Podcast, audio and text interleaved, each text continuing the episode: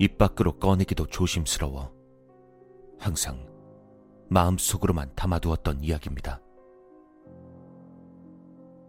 2004년, 그러니까 제가 고등학교 3학년 때의 일입니다. 새 학기가 시작한 지 얼마 안 됐었고, 날씨가 쌀쌀했던 기억이 나니 아마 3월달쯤이었던 것 같습니다. 전 그날도 여느 때처럼 독서실에서 공부를 하고 있었습니다. 그날따라 집중이 잘 돼서 계속 공부를 하다 보니 어느덧 새벽 2시가 되어 있었습니다. 평소 같으면 1시 반에 출발하는 독서실의 셔틀버스를 타고 집에 갔을 겁니다. 하지만 2시 이후에는 집으로 가는 버스가 없었기에 전 그냥 집까지 걸어가고 있었습니다. 독서실에서 집까지는 걸어서 15분 정도의 거리였고 주변은 아파트 단지인데다 조명도 밝아서 별 생각 없이 음악을 들으며 걸어가고 있었습니다. 그런데 두 번째 곡이 끝나고 세 번째 곡이 재생되는 그 짧은 틈 사이 뒤에서 구두굽 소리가 들려왔습니다. 하지만 전 별로 신경 쓰지 않고 계속 집으로 가고 있었습니다. 그런데 세 번째 곡이 끝나자 들려오던 구두굽 소리가 아까보다 가까워진 것 같았습니다.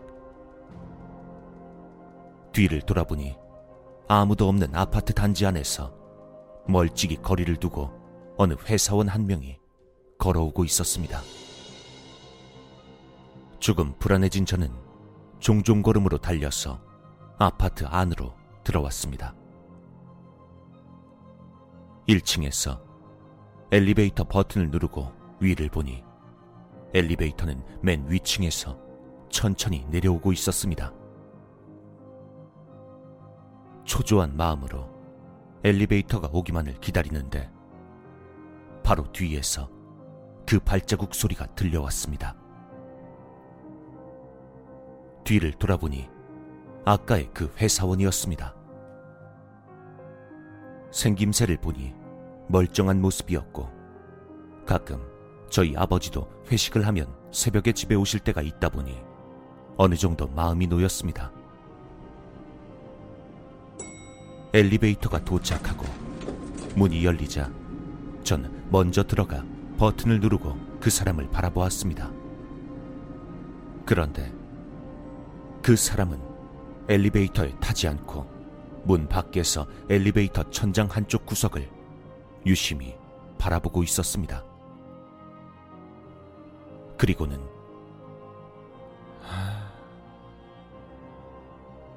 시발 욕을 내뱉더니 뒤를 돌아 천천히 밖으로 나갔습니다. 전 너무 놀라서 그 회사원이 보았던 엘리베이터 천장을 보았습니다. 거기엔 이틀 전 설치된 CCTV가 달려 있었습니다.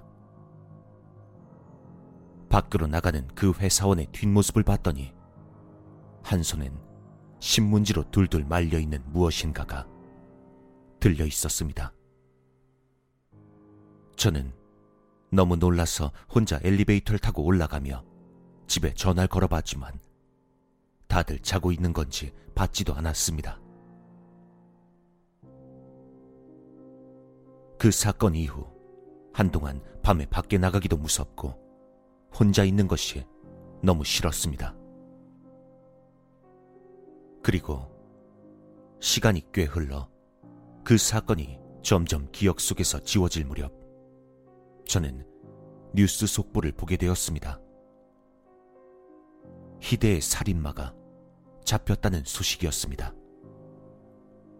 그리고 저는 그 모자 아래 보이는 그 살인마의 눈빛이 그날 엘리베이터 앞에서 보았던 회사원의 눈빛과 매우 닮았다는 것을 알아차렸습니다.